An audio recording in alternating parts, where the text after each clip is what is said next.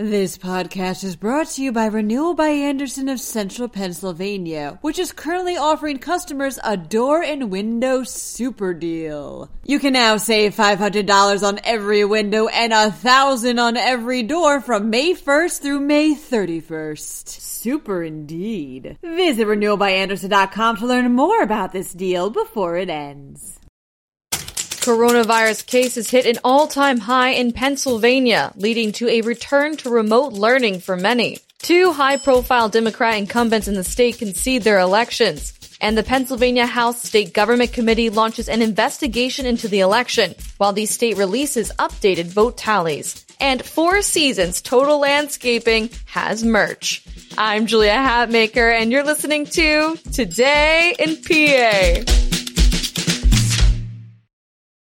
Pennsylvania has broken a record, and it's not a good one. The State Department of Health reported 4,361 new coronavirus cases, the highest daily number on record in the state.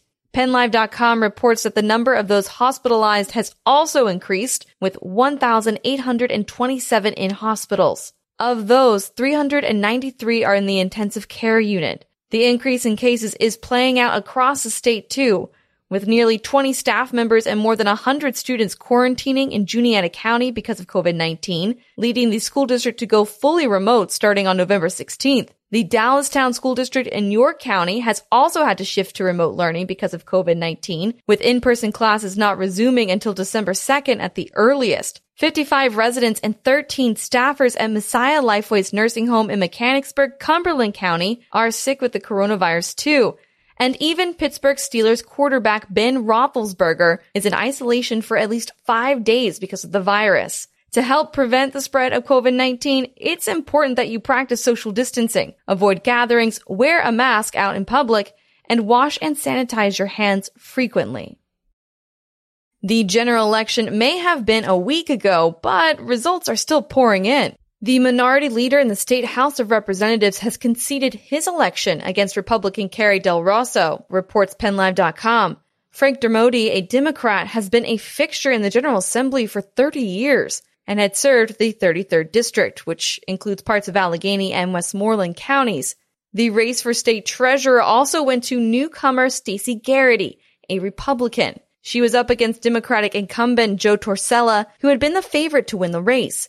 Garrity is the first Republican to be state treasurer in two decades and has 30 years of service in the Army Reserves. The Pennsylvania House State Government Committee is launching an investigation into the November 3rd election, in particular paying attention to mail-in ballots, reports PennLive.com. The investigation is the idea of Republican lawmakers who say that they just want to clear up confusion about the election. Governor Wolf maintains that the election was fair and secure and that allegations of fraud or illegal activity have been repeatedly debunked and dismissed by the courts. One of the points of contention in the election are the ballots that were mailed on or before election day, but arrived after November 3rd. The state was accepting and counting them as long as they arrived by November 6th. It turns out there were roughly 10,000 late arriving ballots in the state. Those ballots are being counted, but are being kept separately in case there is a legal battle about them.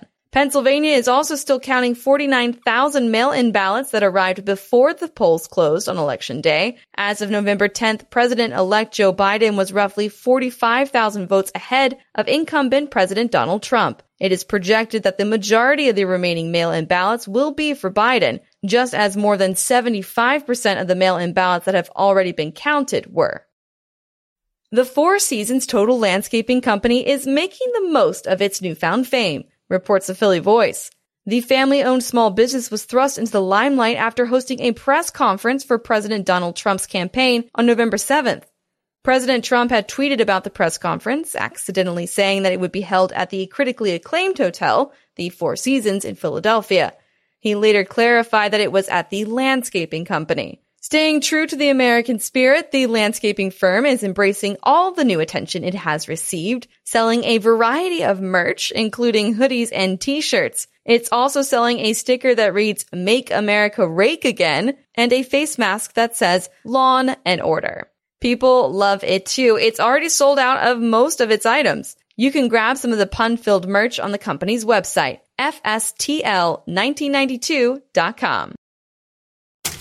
A shout out to all our veterans. Thank you so much for your service and for keeping our country safe. I hope you all have a wonderful Veterans Day. Also, a special thank you to Claudia DeMuro for filling in for me while I was away. She did an excellent job, and I knew I had left you guys in good hands. If you want to know more about what's going on in the state of Pennsylvania, head on over to pennlive.com where we have reporters covering everything from entertainment to sports to politics. I'm Julia Hatmaker, and I'll be back tomorrow morning with another episode of Today in PA. Thank you so much for listening, and have a wonderful Wednesday.